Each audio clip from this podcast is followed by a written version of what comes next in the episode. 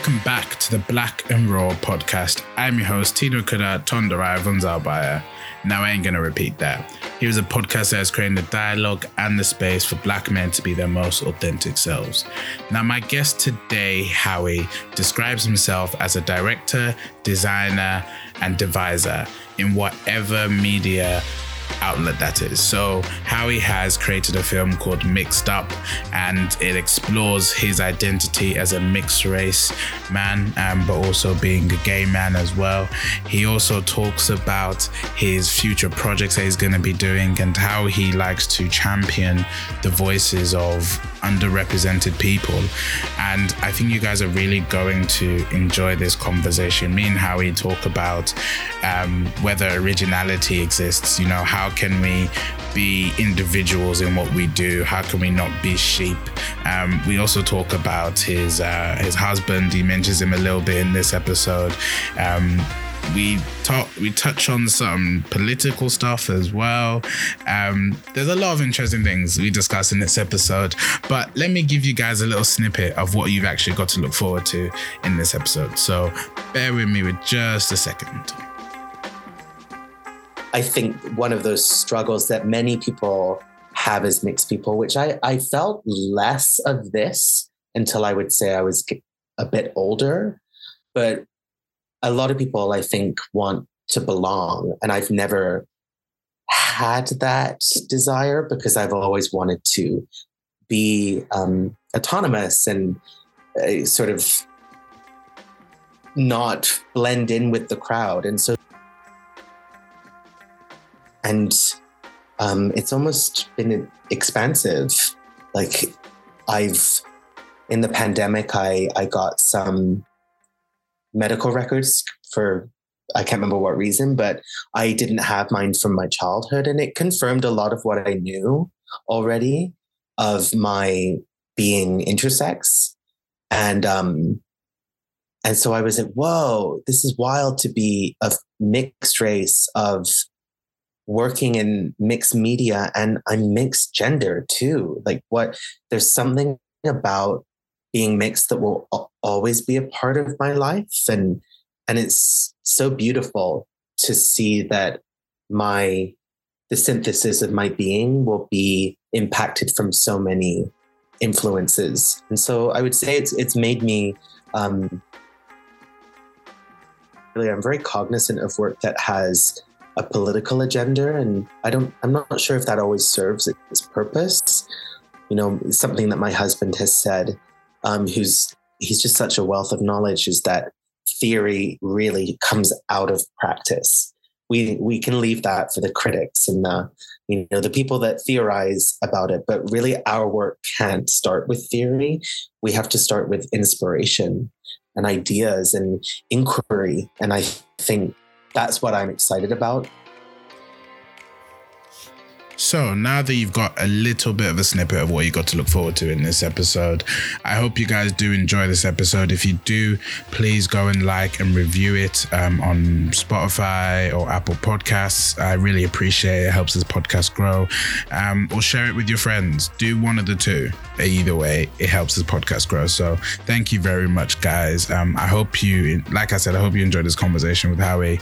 I really enjoyed talking to Haui, and I think there are some interesting things everyone everyone's going to be able to take out of this episode. So, um, yeah, I think that's it. Is that it? Is that it? I'm not talking to anybody. I'm talking to myself. I'm talking to you, but I'm also talking to myself. Either way, um, here is my conversation with Haui. Uh, so, Haui, welcome to the Black and Raw podcast. It's really good to have you on. Oh, thank you so much for having me here. Appreciate it. It's all right. It's all right. It's bless. Yeah. When I saw you on, um, I think it's this matchmaker for, um, for podcasters, I was like, yeah, that's someone I definitely have to get in touch with and um, connect with. Oh yeah, yeah, it's like Bumble, isn't it? yeah, so yeah, Bumble for podcasters. so yeah, it was it was brilliant. Someone sent sent it to me on LinkedIn, and I was like, oh, okay, I'll check this out. And I was like, oh, and I've got some really good people from it, so including you. So mm. it's been really helpful, to be fair. So yeah, thank you for coming on and for chatting and for chatting to me today as well. Anytime. Um, so yeah, so um, my audience will get a bit about you um, in the preview they would have already heard, um, and I guess maybe I'll just sort of start. We'll sort of start in your childhood because I think that might be a good place to start off in. Um, people might not know you were born in England. You're born in Bath. For anyone that Bath or Bath, which is it? Um, and you emigrated to Canada when you were very young. Um, so I guess like what were you some of your fondest memories as a child um, in either location? Oh, that's a wonderful question. Do you know what's funny is I was just there for Christmas and um, I realized how a how more diverse it is in Bath now, and I think a lot of people do go there because it's so beautiful. Um, but I, I, you know, one of my earliest memories was just the the schooling. I found it uh, the education system was a lot better there than Canada. No offense, Canada. So I, I, you know I, I learned a lot about history, but I guess it's interesting how the perspective of that history is sort of assumed and what's left out. And since moving to Canada, it's been a real awakening to what is, you know, what does it mean to be Canadian is the big question that's asked here because it's it is very diverse here, but there's also a, a huge question around what is indigenous sovereignty because we're part of the Commonwealth, and I think you know this attempt towards claiming autonomy and self determination that so many indigenous people in Canada have demanded really at so many different levels of the government here, it's been really naturally moving here and questioning myself my whole life of where I belong. It's been a real I've I even say this in my film actually, it's been a sort of decolonization of my mind having left the UK. I feel like I'd be a very different person had I just stayed there. And um and so when I was back in Bath this Christmas, I was in this square with my husband, and then I just broke down out of nowhere. It was like, and it was so beautiful too. I don't know where the tears were, whether it was like sort of grieving the innocence of when I was there. I was so young, I wasn't thinking so much, and just the the irony that as you grow older, you learn more and learning more you're also unlearning these assumed histories and um, ways that we're sort of prescribed to think. So it was really, it was it was an intense holidays yeah. to say. I mean, the tears were out. Um, and you're back you're back home and yeah I've, i thought it was quite interesting in terms of when you talked about education and when you moved from Canada, you sort of had a decolonization of how your thought patterns. Um, it's always interesting when you find out about what um, previous act, not actors, but previous governments, previous sort of regimes were getting up to. Like you don't learn about, you know, the what is it? I think Britain had a China a tea war or something along those lines where they mm they couldn't get tea off China because China were like, no, we want we want actual money for this, and then they got everyone hooked on opioids. or drug dealers basically, wow. and something else which I thought was interesting, like in terms of we're talking about Canada, will make it relevant to UK and Canada. Um, I didn't know that Canada sort of systematically. Um, sort of try to wipe out the Aborigines. I mean, kind of did in terms of taking their children away from them and putting them into adoption with whiter families and sort of assimilating and trying to get rid of Aborigines. Oh my God. That's, that is, and very well articulated on your part. It was to literally wipe them out, to take, get rid of the Indian in them. And that was, you know, where I where I lived in Kelowna, I was not, you know, how far? Uh, I would say like 50 kilometers from one of the last residential schools that closed in the 90s. Wow. The 1990s. So I was going to, you know, school, regular school, and there was a residential school where this was still happening. So it's such, um, it's so easy to talk about slavery, like what happened to so many of our ancestors. There's this tendency to talk in the past tense and actually what's happening to indigenous people and even black people now is still happening that's the the strange cyclical nature of history is it's actually a lot of repetitions are happening and how do we break those cycles is something i'm really interested in exploring as an artist actually. Yeah definitely. And i guess as an artist how are you exploring that? Like i know um fortunately you you you let me watch your film mixed up which i thought was absolutely great and i think we'll probably dissect parts of it but i guess how yeah how are you doing that as an artist? Um and yeah yeah i think the the benefit of my craft is being mixed in not just in my you know dna but my practice is very mixed. I'll, I'll sort of move between visual arts and theater and film and opera. And I think, you know, it's very natural that my intersections, my practice sort of spans from spoken word, visual arts, singing, dance to directing and design. So it's a big area that I'm covering in my practice. Often the form doesn't really present itself till later in the development.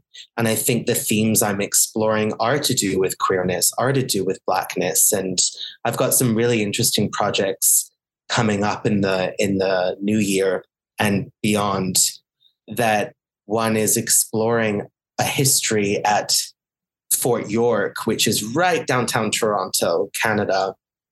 And um, you know, it's a it's a barrack that was used during the War of 1812. And in the 1830s, a soldier uh, was killed.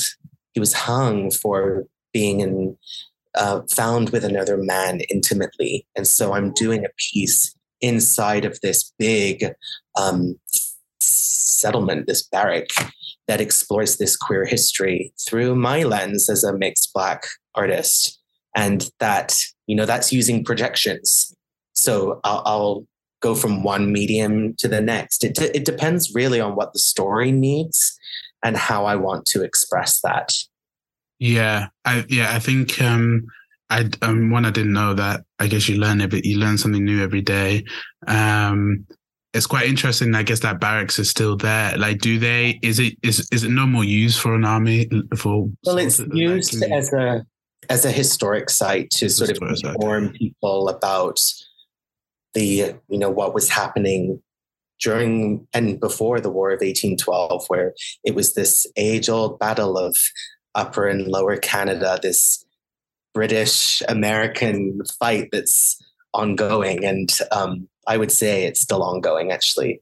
Um, I'm not being hyperbolic when I say that because it's weird to me when I moved to Canada that there's this imaginary line that divides Canada and America. And in the simplest way, it was explained to me. Um, a mentor of mine George Elliott Clarke, who was Canada's former poet laureate, he explained in detail that really Europe just it was their attempt to maintain ownership of North America because of its resources mm. and its trading routes. And that's never it's been so hard to comprehend how land is divided when it doesn't belong to them. It belongs to the indigenous people. So it's yeah. uh it's so interesting to unpack. Yeah, definitely. It's the divide and conquer they did, isn't it? It's like I recently learned about the Indian partition, um, sort of how they just sort of drew borders and drew lines in land, which was one, not even theirs, but two, cut right mm. through families, cut right through communities.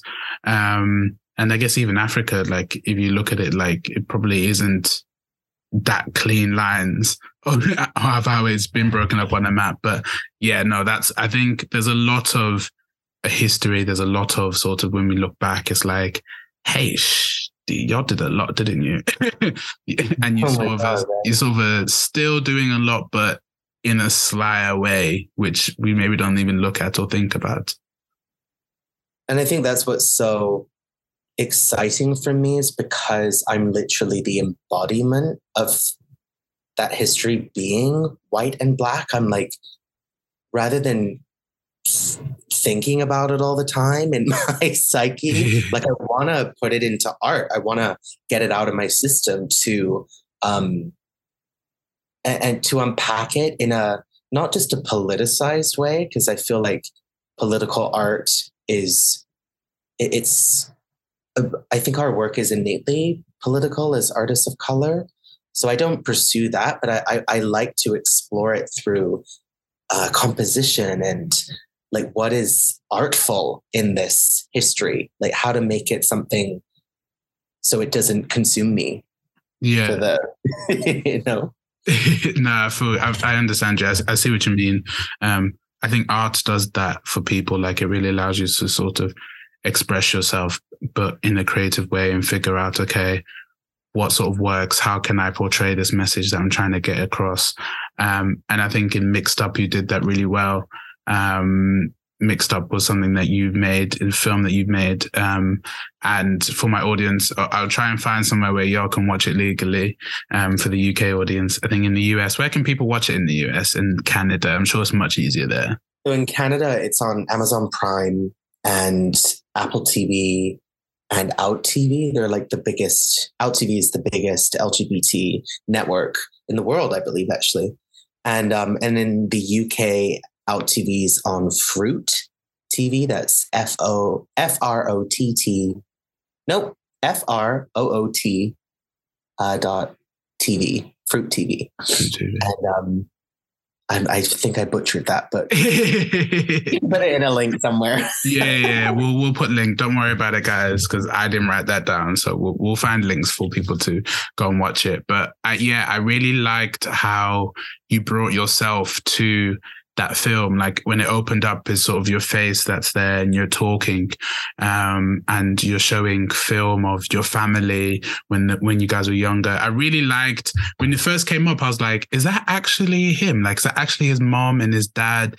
Because i don't know. I just i don't see old sort of camcord vhs sort of videos anymore. Um, oh right. I know. That was it was such a foreign experience putting it together because I had the same experience that you had. I was looking at this old footage of myself going, is that me? Like I I had this really there was a huge disassociation with it. And maybe it was helpful because I could actually be objective about what I was trying to say. And in many ways, the more specific you are, the more universal uh, a, a story resonates with its audience. I really learned that on this project to be so specific and the number of people that have contacted me and said how much my story resonated with their story. And I think that's really the goal is that, you know, we're able to impact others so they can see themselves in you and vice versa. Yeah, definitely. And I guess we can get into a bit about your story as well. We mentioned that you'd moved from the UK to Canada, um, and we've been talking about it that you're mixed race, um, that your mom was white and then your dad was mixed race as well. Um, mm-hmm. And so I guess we can maybe even just take a look at your parents. Like, did they ever talk to you about being a mixed couple? I know in the film it says quite a lot on it, um, which I think when you talked about sort of being able to see those tapes, I think mm-hmm. they really helped me and I guess the audience also relate to the story and actually see what was going on. So I guess for your parents, like what was it like during that time? Did they ever talk to you about it? You know what's funny is there was never this like pivotal moment where they sat me down and did the talk. it was just understood that our family get-togethers were completely um, diverse. And, um, you know, I, I've said, I can't remember what I've said to you on or off. so I'm sorry if I'm repeating myself, but it's very interesting that on one side of my family, there's a whole South Asian Caribbean side, and then there's this um, American side. So it's it's it's it was just never really something that was how do I it was never framed in a way that had me questioning this sort of internal hierarchy. It was just both were of equal value in my life that I was, you know, mixed black and all this other stuff. And I think really the questions started coming up when I would have outside people judging me. And you know the ignorance that people have of going oh what are you? And me going oh i'm i'm mixed black. And they go oh you're not black. And i'm like well why did you ask? You're just gonna say clearly no. you asked because you saw something. And so um i think one of those struggles that many people have as mixed people which i i felt less of this until i would say i was a bit older but a lot of people, I think, want to belong. And I've never had that desire because I've always wanted to be um, autonomous and uh, sort of not blend in with the crowd. And so that was never really a struggle for me. So much as later, I think that this desire to belong, when you start having a family and you want to build a community, that's where I um I would say that sort of desire came. But it's very interesting when you when you think about this, the challenges that many mixed people faced before me, uh, particularly when it comes to passing, which is traditionally, you know, something we never controlled. It was always people outside of us that controlled whether we passed for white or not. And, you know, in those extreme circumstances, people were using it as a survival mechanism and there's an incredible book that I read when I was creating Mixed Up by Allyson Hobbs, where she talks about how racial passing is a form of exile.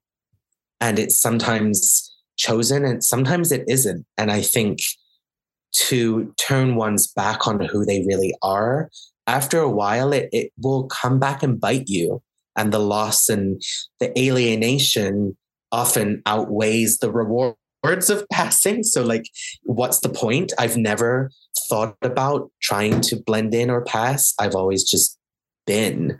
And um, so it was really nice to use Mixed Up as a vehicle to explore all of these nuances and, and contradictions of what, what it means to live in that gray area. And that's really where we live as artists. It's the unknown. And I wanted to go there.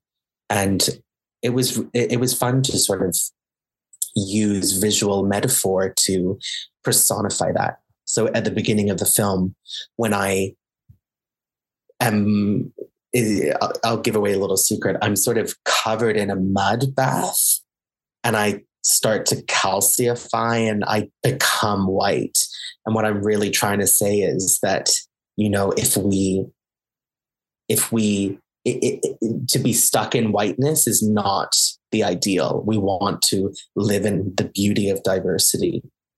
Yeah, definitely. Um, and I think when you talked about sort of passing, um, it's only really a select few people that will have that issue. You know, people that are that are white don't have that issue. People that are black don't have that issue. You know, as people that are mixed, and then you've also got then the spectrum of how dark are you how light are you you know can, right. can you be a part of you know your friendship group which is all white and you can sort of get away with passing but then you're as you said you're denying a part of yourself um in the film and it's always funny like those gatekeepers have predominantly been white people yeah like I'll be, I'll be with black like i i was one of the inaugural artists in residence with black lives matter canada Wild Seed Center for Arts and Activism, and they just like open arms welcome.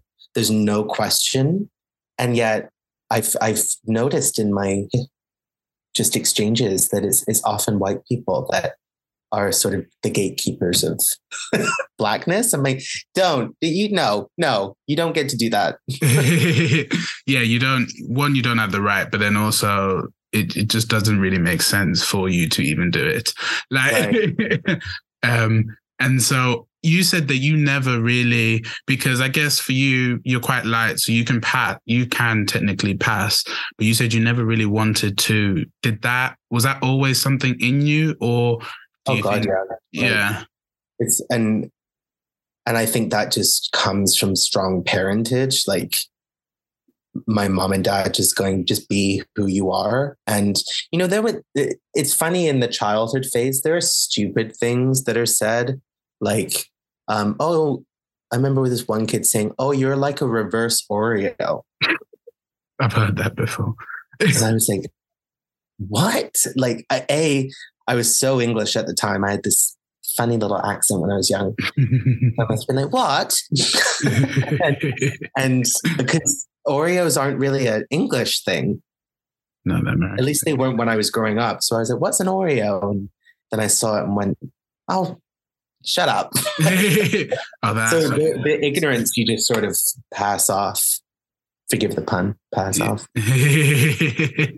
that was intentional, wasn't it? totally. Yeah. Um, yeah, no, I mean, I think kids like, you know, I think kids sometimes are just Kids, horrible. Yeah, they can be horrible. Kids can be so awful. I've had a kid called me fat once, and she wasn't wrong. I'm a big guy, but I was like, I don't need you to tell me I'm fat.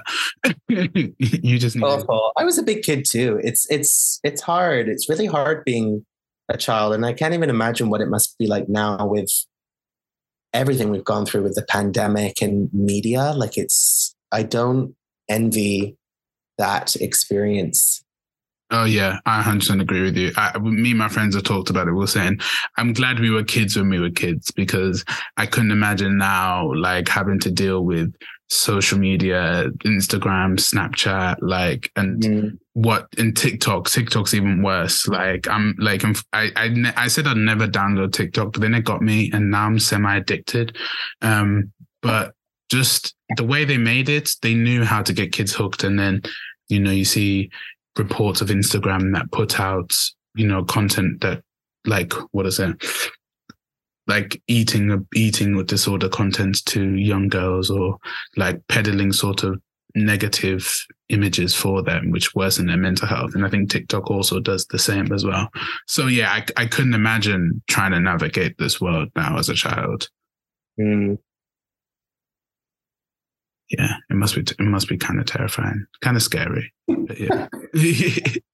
um, so I guess um, for you, um, we had, we talked about some of your childhood and um, your parents as well. And one thing which I actually really wanted to find out from you, um, your parents would have definitely faced prejudice for being a mixed couple. And um, in the film, you talk about how your parents would have faced prejudice and you as a mixed gay man um, would have also faced prejudice. But then the fact that your dad didn't come to your wedding, um, mm. which sort of hit me in the heart when I heard that. Um, and then you said, how can someone that has experienced prejudice repeat those actions to your own child? So I guess for you, um, one, let me first hear about your husband, and then you can tell me sort of how it felt that your dad didn't come to the wedding. Oh, oh my gosh, my husband is incredible. And I think, you know, one of the first things that is confronting to a lot of people is when there is an age difference. Mm. My husband is 28 years older than me. And so I think that I can understand from my parents' perspective that they were, that was shocking to them.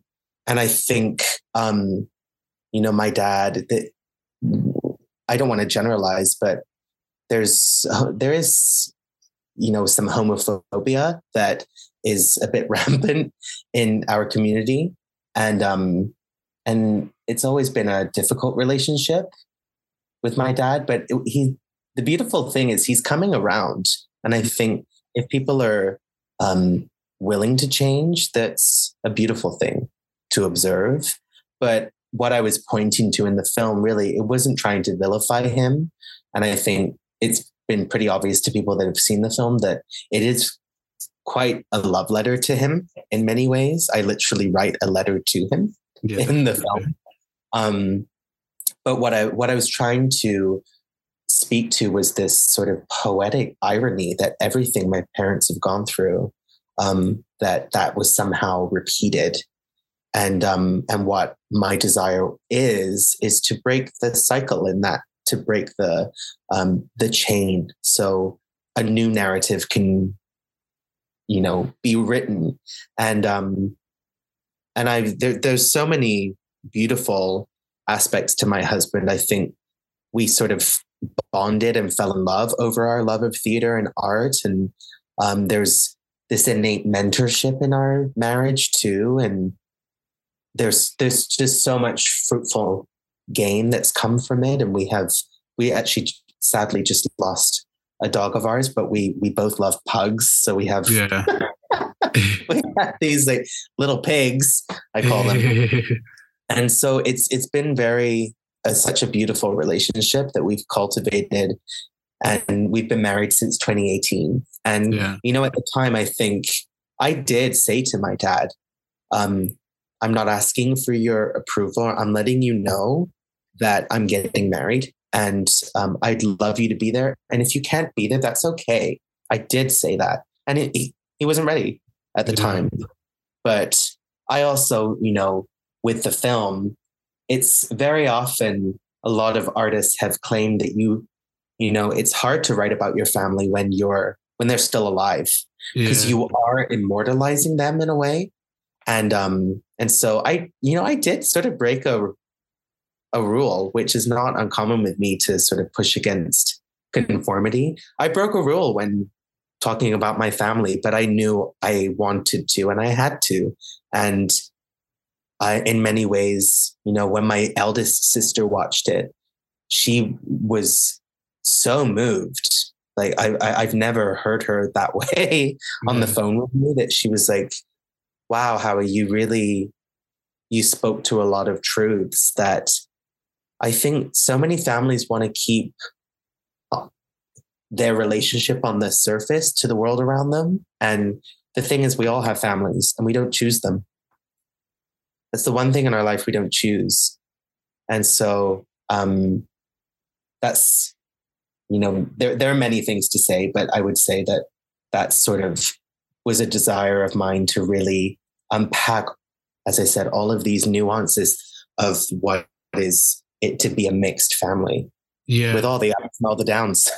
yeah, definitely. I mean, yeah, every every family has their ups and downs, and um, has their demons that they need to tackle as well. Um, and so I think it was very brave of you, to be honest with you, um, to share that much, to to sort of be vulnerable and to to discuss some of those things that happened um, with you in your family. And you know, I don't think the story would have been the same. Um, I think I told you before that I didn't really, I didn't know what to expect from watching it. Um, but the fact that it was so personal and that it was about you and your family and um, as you're saying being specific makes it more universal which sort of sounds like a contradiction doesn't it but it does yeah but i think I, I i'm glad you told the story that way because i think it just made it a lot more powerful um, when it resonates with people mm-hmm. and you know there's something else that i've just i have noticed with a lot of other because I I've really built a community of mixed people that I love and and um, the one thing I've noticed is like there is a difference when you're raised and your mom is white versus your dad being white or vice versa. Um, whether one parent's black or the other one's black. And I guess what I was really trying to unpack was that that to be mixed isn't always to be white and something else that you can be mixed within cultures and yeah. that's and we all are like our society is not homogenous anymore yeah, I, uh, you. I remember you. You said in the thing in terms of society not being homogenous, and that we'll all be mixed eventually. Um, mm-hmm. You know, even if you're Zimbabwean and you're Nigerian, or right. Canadian and American, or South American and or Brazilian and Cuba. You know what I mean? Like, there's a mix mm-hmm. of cultures and a mix of identities that's happening. Um, I think it also just makes the world. It just makes it more of an interesting place, to be honest with you, because you don't oh, have God, yeah. you don't have people that are the same. No one's the same anyway, but when you have a mix of two different sorts of cultures or races, um, it can be quite interesting, or even religions. I remember I was talking to someone for my podcast, and he said that his dad was Muslim and his mom was Christian, and I was like, I've never heard of that before. Like, mm. and sort of that he ended up being he ended up being a pastor and he's a Christian. Um, but I always wow. thought I always thought that's quite interesting um, there's so many sort of variations and mixes that can happen. oh God, yeah. Speaking of, I remember like all those. That's a memory I actually have. Jumping back to your first question mm. of being in England and every year getting a printed Bible. A printed Bible from the, the Church of England school oh, where I went. To Church of England I, I remember one of my first things, one of my first experiences was going, why is Jesus white? but he wasn't. he wasn't exactly, and it was just all of these um, sort of all the subtext that was given to us as children that really would try to suggest that whiteness was the dominant culture, and that's what I've always questioned: is why, like, wh- why? yeah, I mean, they designed it like that, didn't they? Right. So yeah, it worked. The system worked for them. they designed well, it. Not so. anymore. yeah, true. It is being dismantled. Definitely, like we're unlearning constantly. Yeah, no, definitely. And so, I guess for you, um, how has your identity changed over time? Like, how have you sort of grown um, into the man that you are today, and ex- how have you mm-hmm. gone through exploring that? Just kidding. I'm not crying, really. Uh, uh, it's been a, I would say, like a very organic, and um, it's almost been expansive. Like I've in the pandemic, I I got some medical records for I can't remember what reason, but I didn't have mine from my childhood, and it confirmed a lot of what I knew already of my being intersex and um, and so I was like, whoa, this is wild to be a mixed race of working in mixed media and I'm mixed gender too. Like what there's something about being mixed that will always be a part of my life and and it's so beautiful to see that my the synthesis of my being will be impacted from so many influences. And so I would say it's it's made me um, dexterous. yeah. And um, pliant and and um, and I think it shows in the work that I do and and who I am as a person. I think I'm I'm pretty fluid and virtuosic and it's fun. It's fun to surprise people. Like this upcoming project I'm doing, it's an opera. It's a very big company that's taking it on and I'm just being brave and bold and jumping right in at the deep end, which is all you can do. And if you fail, you fail. But yeah. You know, if you're striving for excellence and have good people on your team, you know, that's all you can ask for. Yeah, definitely. And you can as long as you're trying, if you fail while trying, it's better than never trying at all, isn't it? Right. Totally. Um, so uh, you said um, about getting your your records, your birth records or medical records. What do you mm. mean by intersex? Because I've never heard of that before. Oh my gosh!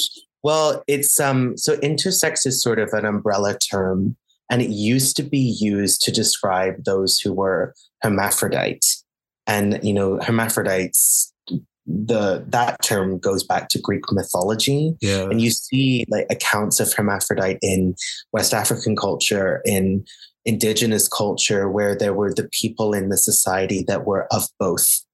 And in in some indigenous cultures call that two-way. Um, and w- what I was born with was something, it's actually a very common thing. It's called uh, a hermaphrodite, um, hypospadias and so, you know, doctors on the birth table look at the genitalia and go, oh, that looks like that. Therefore, they're a girl. Yeah. Oh, that looks like that. Therefore, before. they're a boy. And like, you know, down there, it looked like both. And they were like, oh, but it looks more like a boy. So he's a boy. and, um, and, you know, later, you know, I had surgeries and on the surface, I appear to be a guy.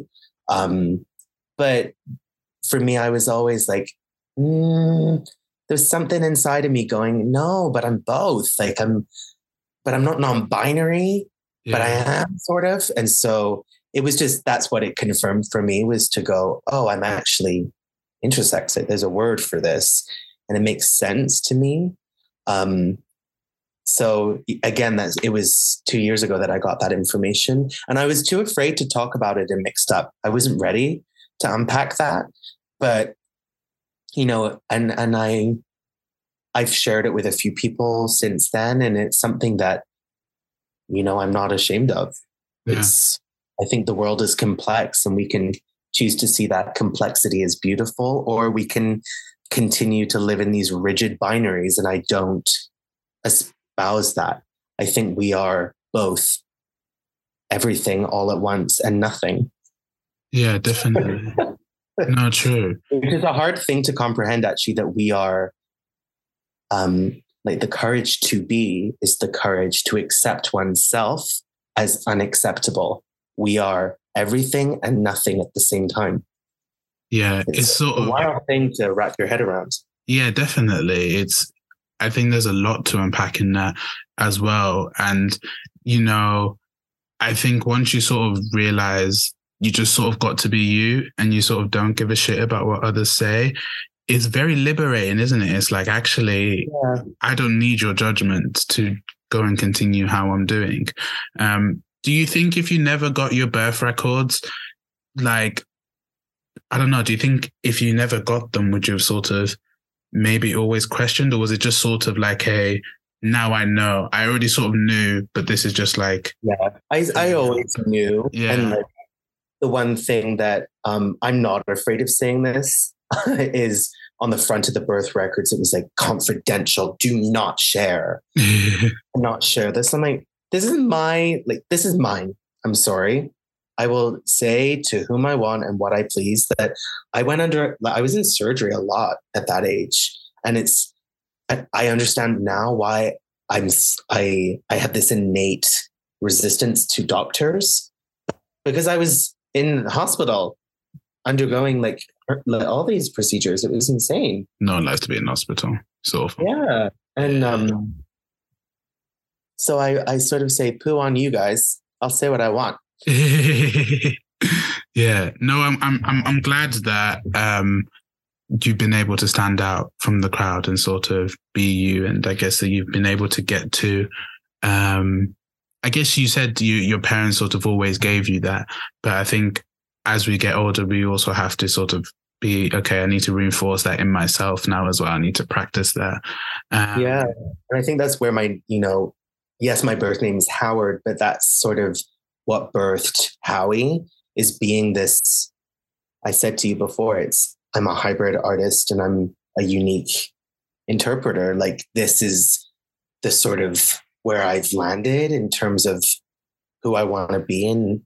Um, it's it's been really this is a very long answer to your question of where I am now. it could change. I'm only 32, so it's like yeah. I've got a whole, hopefully, knock on wood. I've got a whole, I've got a, many years ahead to expand who I am. Yeah, definitely. Changes. Like if we don't change, come on, who like that's not. I feel like that's the point in being here is to change and grow. Yeah, I mean the only thing the only thing constant in life is change, isn't it? It's the only thing you can never rely on that is going to happen. Like you can't predict what's going to happen in the world, but you know that shit will change. Um, and I think as as you were saying, you're only 32. Um, I'm only 25, and if I looked back at 18 year old me, um, who, or maybe even 16, 15 year old me, um, I was a kid that oozed confidence um, on the outside, but on the inside, there were so many insecurities. Um, mm. There were so many sort of, even just the reason why I started this podcast is all, am I black enough or stuff like this? So, um, I would always get friend zoned by girls, but they were usually my friends before. Uh, but it came to a point where I was like, no, I like you. Like, I like you. Um, and I think if you asked, you know, 16 year old me, where are you going to be when you're 25? I'm not saying I'm a lady killer now, but um, I think the confidence is on the outside and it's on the inside as well. Um, and I understand to myself that, okay, I know who I am. I've still got time to adapt and to change, but I like who I am in this moment right now. Um, mm. And so, yeah, as you were saying, sort of, you will change as you grow older. Um, but I think you sort of still have your core values and who you are. It's just maybe how that manifests out. Or maybe you can add yeah. things along as you go on, isn't it? It's so funny that you say you're 25 because you see, like, you seem so um, poised and oh, thank you. Sure, which I'm not saying all 25 year olds aren't that, but it's you have a beautiful quality. It's very interesting. No, thank you very much. Yeah, no, I actually turned 25 uh, January the 11th. So it's my birthday. Happy birthday. Thank you very much. Thank you. Um, so yeah, um, I guess one thing I would um, really like to know in terms about you being in the media industry, um, what's it been like being in the media industry? What have you seen in terms of the people that you work with, the people around you? Um, yeah, what have you noticed? Well, I think it's an incredible time to be working in the arts to see works and pieces from different points of view. You know, the imbalance has been um, it has it has favored certain people yeah. over others, and I think to see that, you know, just a little bit. I think to see the work that's coming out in all um, sectors, art sectors, is is fascinating, and I love that I in Toronto I get to sort of be part of many of those. Um, but I'm, as I sort of alluded to this earlier, I'm very cognizant of work that has a political agenda, and I don't, I'm not sure if that always serves its purpose. You know, something that my husband has said, um, who's he's just such a wealth of knowledge, is that theory really comes out of practice. We we can leave that for the critics and the you know the people that theorize about it, but really our work can't start with theory. We have to start with inspiration and ideas and inquiry. And I think that's what I'm excited about seeing in the in the media industry is what is I, I keep asking myself, what does it mean that now on like the big commercial theater and film and all those things that mainstream media show us, we're seeing a lot of biopics and like films made into musicals. And I go, like I don't need to see an animated version of Harry Potter. I saw, this, I saw this theater show, but like, where is originality? And then when you see something like Hamilton, you know, very original. And then it was interesting with Lin Manuel. I hadn't seen In the Heights. And when I saw In the Heights, I went, oh, I see. I see his influence that actually drew inspiration to become Hamilton. So being to be original is very difficult right now. And I think that's what I'm trying to unpack is what is what is going to spark someone to go, wow, I've never seen that before. Yeah. Like what and and what is the recipe for that? It's it's a bit of luck, it's a bit of magic. I think we what I'm some of the best art I've seen is when someone can be an illusionist and they can surprise you. So I'm trying to see how I can maybe incorporate that into my work. Because really, when I was young, I remember there was one week I was like, I'm going to be a magician. I remember it so distinctly. I said, I'm going to be a magician. Then I was like, no, I'm going to be an actor. And then that just changes as you grow. Yeah. Um, we, we all had different careers, didn't we? I wanted to be um, a DJ at one point. Um, I had a, I had a name as well. I, I even made some um, like you know, like how on Nike you can like make shoes, like you can change the colors. I put like DJ Tizzy on some Jordans. That's uh, good. Yeah, yeah, yeah. So I mean, you can always bring it back. Um, but yeah, I, I, think I changed so many careers, and now I'm now I'm a now I've finished my masters in social work. Um, wow, that's so incredible. Thank you very much. But I don't think I will even. I mean, I'm going to do it, but I don't think I'll do it for too long. Um, yeah. because I think that I've always been like when I was a kid, I said I wanted to be a director. Um, I said I wanted to be an actor, and in like black households is sort of like, nah, you should go and do something that's a stable job. You should go and do something where, you know, is stop living in your pipe dream. Um, so I think I will always sort of have that sort of creative media side in me. Yeah. Um, that I really would like, and I think someone I remember, I don't it was really random to be honest with you, but it was someone I was talking to on a dating app and I said, Oh yeah, I wanted to be a director as a kid. And she was like, Well, you can, you know, you can still be a director. Like you can make YouTube videos, you can make short films. And I think what I've seen um, in the last few years is that people can create their own sort of thing. Like my brother was watching KSI the other day um, in a boxing ring, and it was like that was a YouTuber that's created this whole empire for himself. Um, so I think you can really create a lot for yourself these days. Oh my God. Yeah. Yeah. It's funny too, because like when I was young, I did, I've, I acted till pretty consistently till I was like 20, 25. And, and I think there was a big shift for me in moving into not being the art, that the art could exist outside of me. And that is liberating. That was really liberating mm. for me to go, yeah, I don't want, like, a I can come back to acting. And my sisters, you know, one is a in the states. She's like a content creator on TikTok, and the other is an actress. And um, my they're they're both doing great things.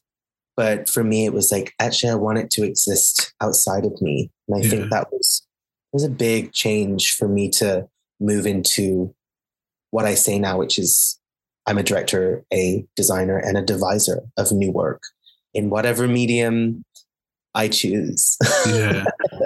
I wanted to um, pick up actually in terms of very related to being a director and creating. You're talking about originality and wanting to produce something original. Um, but do you think do you think anything is original? Do you think originality exists? The core values of being original is to be independent and inventive but I think part of you know inventiveness is to, is taking inventiveness is taking what is old and refurbishing and renewing and revitalizing. And and I think so you're right. I, th- I think part of that is borrowing not but not erasing the original um the original source. And that's what's really exciting about the opera piece I'm doing is we're taking a woman who was deemed a national historical figure in Canada, Portia White. She was from Nova Scotia. And um, it's funny when I say I'm doing an opera about Portia White, people go, Who's that? And I go, That's the injustice. That's my job is to make sure that we never forget who she is because she was huge, huge impact on the classical musical scene here. And, and you know, I just felt like it was such a there's such poetic justice in Portia and her story being on the the biggest opera stage in this country. Yeah. And on a stage that she never got to be on in her lifetime because she was black. And there's all these beautiful ironies that she's a black woman named Portia White.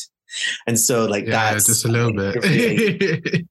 Like there's something really incredible to unpack of the themes of color in her life. And it's amazing if you ever come to Canada, Halifax is like a huge center where a lot of black loyalists went and um and the names there are so beautiful. There's the pinks, the whites, the blacks, the browns, like all of these um, black families with names of color. It's really interesting. Oh, that is interesting. Yeah, definitely. I'd never heard of her before until now either. So that's some interest on my part too. Yeah. Um, and yeah, I can't wait to come to, I've always wanted to go to visit Canada, to be honest with you. Um, it's probably out of my, like, if I was ever to leave the UK, um, it's probably one of my top three places I'd go and live, like Canada, mm. Australia, and I don't know, maybe Greece or Italy. Um, but yeah, those are those would be probably those three spots. So yeah, I'd love to come to Canada one day. So hopefully I, I will be able to and get to find out more um, about that, and also to see your opera as well. Um, is that is the Nova Scotia, not Nova Scotia, um, Precious White. Is that the same one you were telling me about earlier that you are doing for the Canadian Opera? Or was this a different one? Yeah, yeah. It's um, her name was Portia White. so she's White. named after um, Shakespeare's Merchant of Venice, who um, he his very famous um, heroine Portia, and um, yeah, she's such a fascinating a fascinating subject because she, you know, she many people talk about her at the end of her career she performed for the queen um, the late queen um, right. and I've, I've i just found it very interesting that it was another way that history sort of centralized whiteness that you know this black woman who performed for the queen and i was like that's not the most interesting thing about her yeah. and so that's really what I was interested in unpacking was what are these sort of how did a woman who was really born when the Titanic sank and she died right before Stonewall. So like 1911 to 1968, she didn't even see MLK. Oh, Um, we know what happened to that beautiful man, but yeah. It's, it was- it was- 16, isn't it? like such an interesting historical lens to look at her life through and so i was interested in unpacking how she might you know navigate her life and so the um the opera begins at the end of her life and she dies and she's fractured into her body her soul and her spirit and has to navigate the spirit realm in order to eventually ascend. So it's it's a very spiritual piece and um, sort of collides this uh, repertoire of very known um, canonical operatic works with spoken word and hip hop and rap, and it, it's really about unsiloing this um, art form that has really predominantly centralized whiteness and relegated blackness to the corners. And it's about actually doing the opposite that we centralize this black woman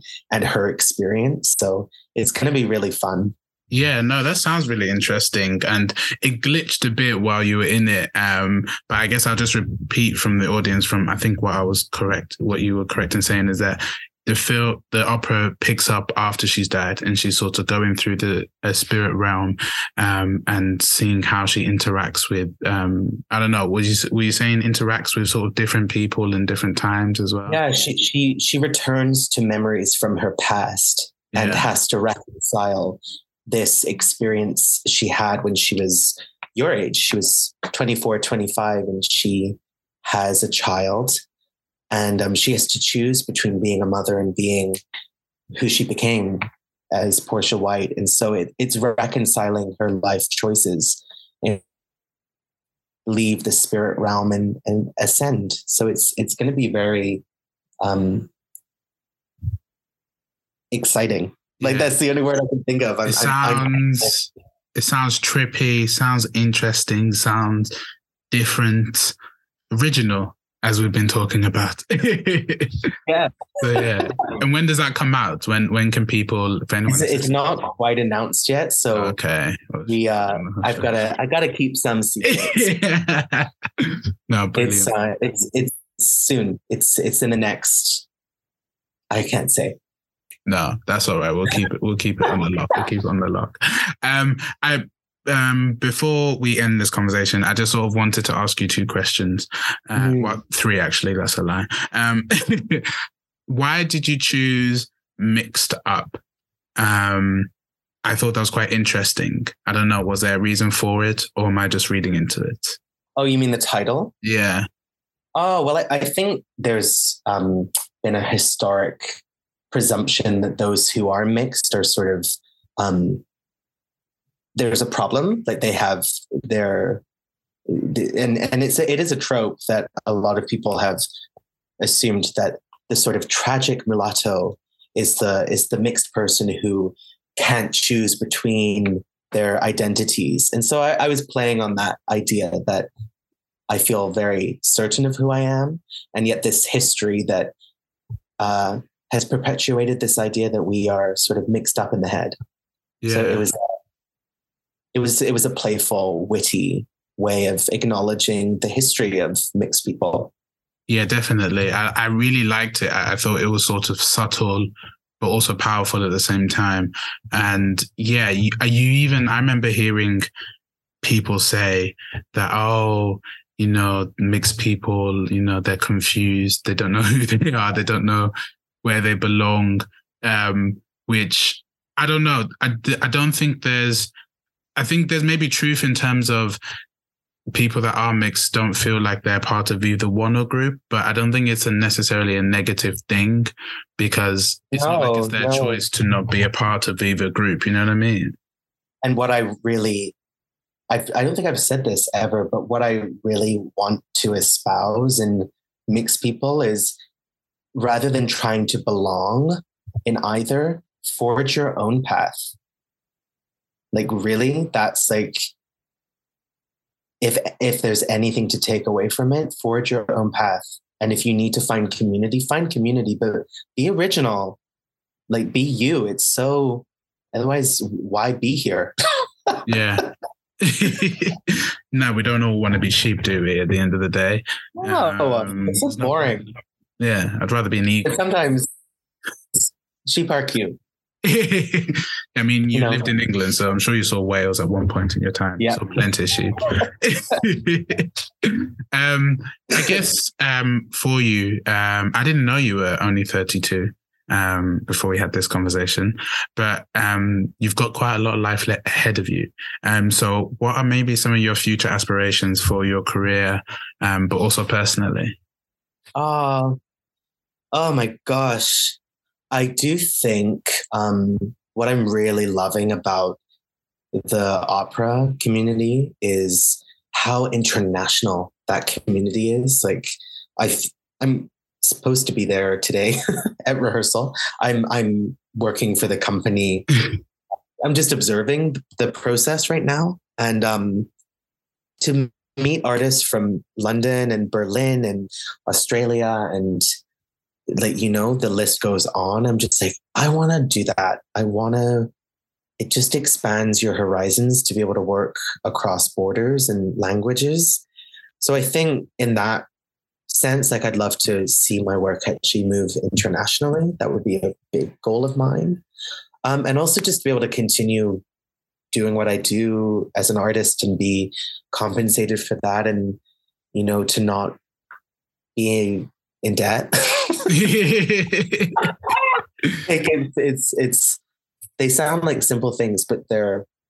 I just I want to live by doing what I do, and um, yeah, I, I that's there's it's a big question, and I don't know if I can encapsulate because you never know what's going to happen. You know, with especially with this piece that I'm working on and the other sort of exhibition that I'm doing there's there's a lot to hope for, and I I love film too. Like I'd love to continue on that path of moving towards maybe doing my first feature length um, narrative. And I've got some ideas about that, about what that is about. Um, and then, you know, with my residency that's ended now with Black Lives Matter Canada, I have an exhibition with that that's coming up too and I, have done this very large scale um, image of my great grandmother Mary, who was yeah.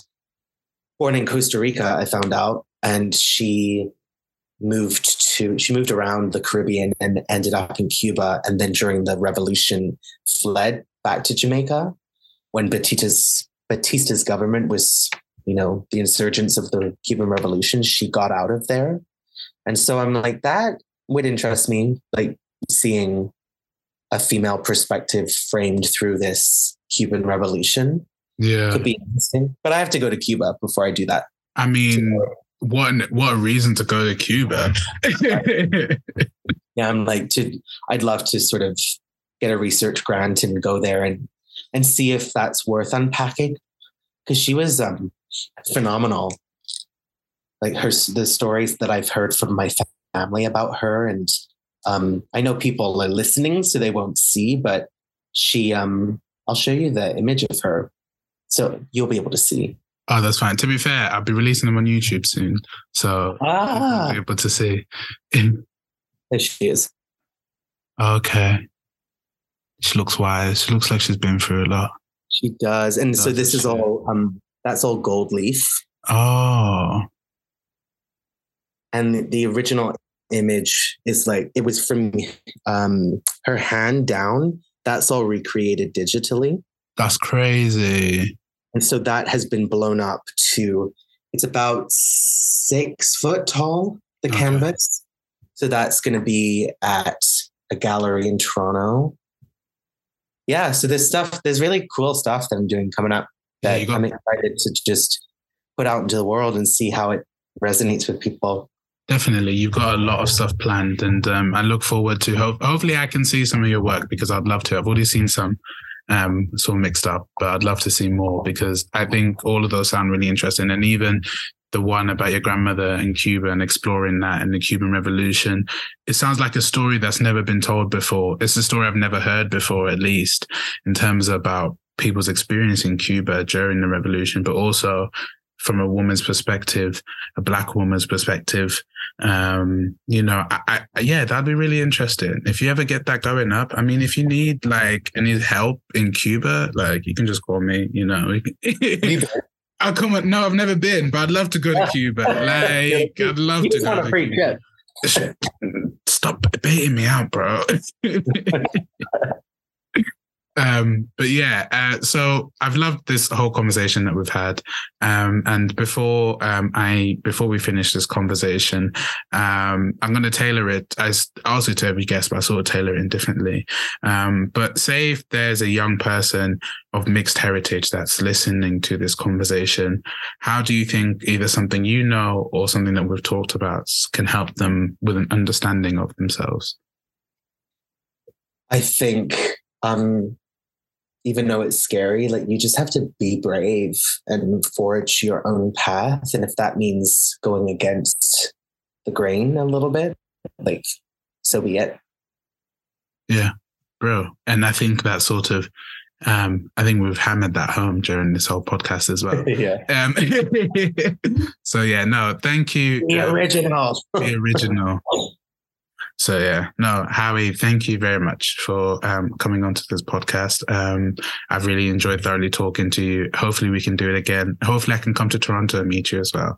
Oh, that would be amazing. Yeah, please. And I'm uh, like, I, I plan to be back in the UK a bit more. So we'll actually do this Easy. person time. yeah.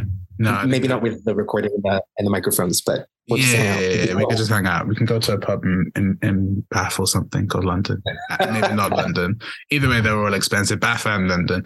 But yeah. Right. And I didn't even ask, are you based in London? no, I live in Coventry. Oh, so you're right near the, wow, you're near the um, Marlowe Theatre. I've never heard of the Marlowe Theatre actually. I believe it's in Coventry. It's a I know beautiful regional. I have to check it out actually because we've got oh my gosh, in Belgrade Theatre. I know there's that Mm. one, but I've never heard of Marlowe before actually. Yeah, it's the, look at, you should look it up. It's, oh, you know what? It's not there. It's in Canterbury. Oh, okay.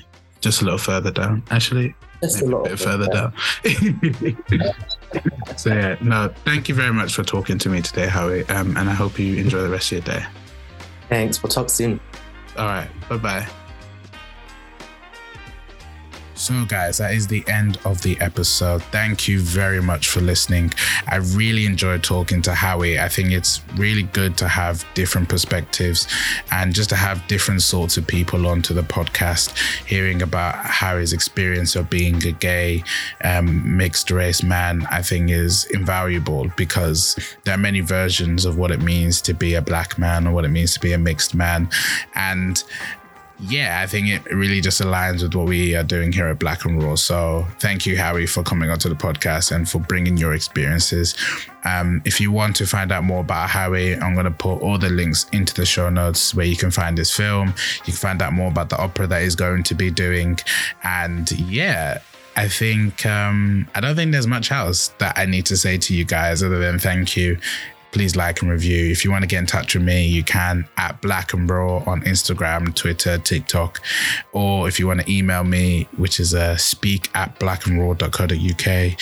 If you know anyone that you think can, should come onto the podcast as well, holler at me. I love to meet new people. I love to find out what people are doing in your community or in your life. Or maybe if you think, oh, my dad is really awesome or my mom is really awesome, you know, we do have women on the podcasts. And so it would be really interesting to see, see who you guys bring to me, see you guys bring to me. So I really appreciate you guys. Thank you for listening. Um, yeah, I, I, don't really know what more to say to y'all um, other than there's going to be an episode out next week. It won't be a guest, it'll be just me chatting. So um, I hope you look forward to that. You get to hear more of my voice. But that is the end. So thank you very much for listening, and we will talk soon.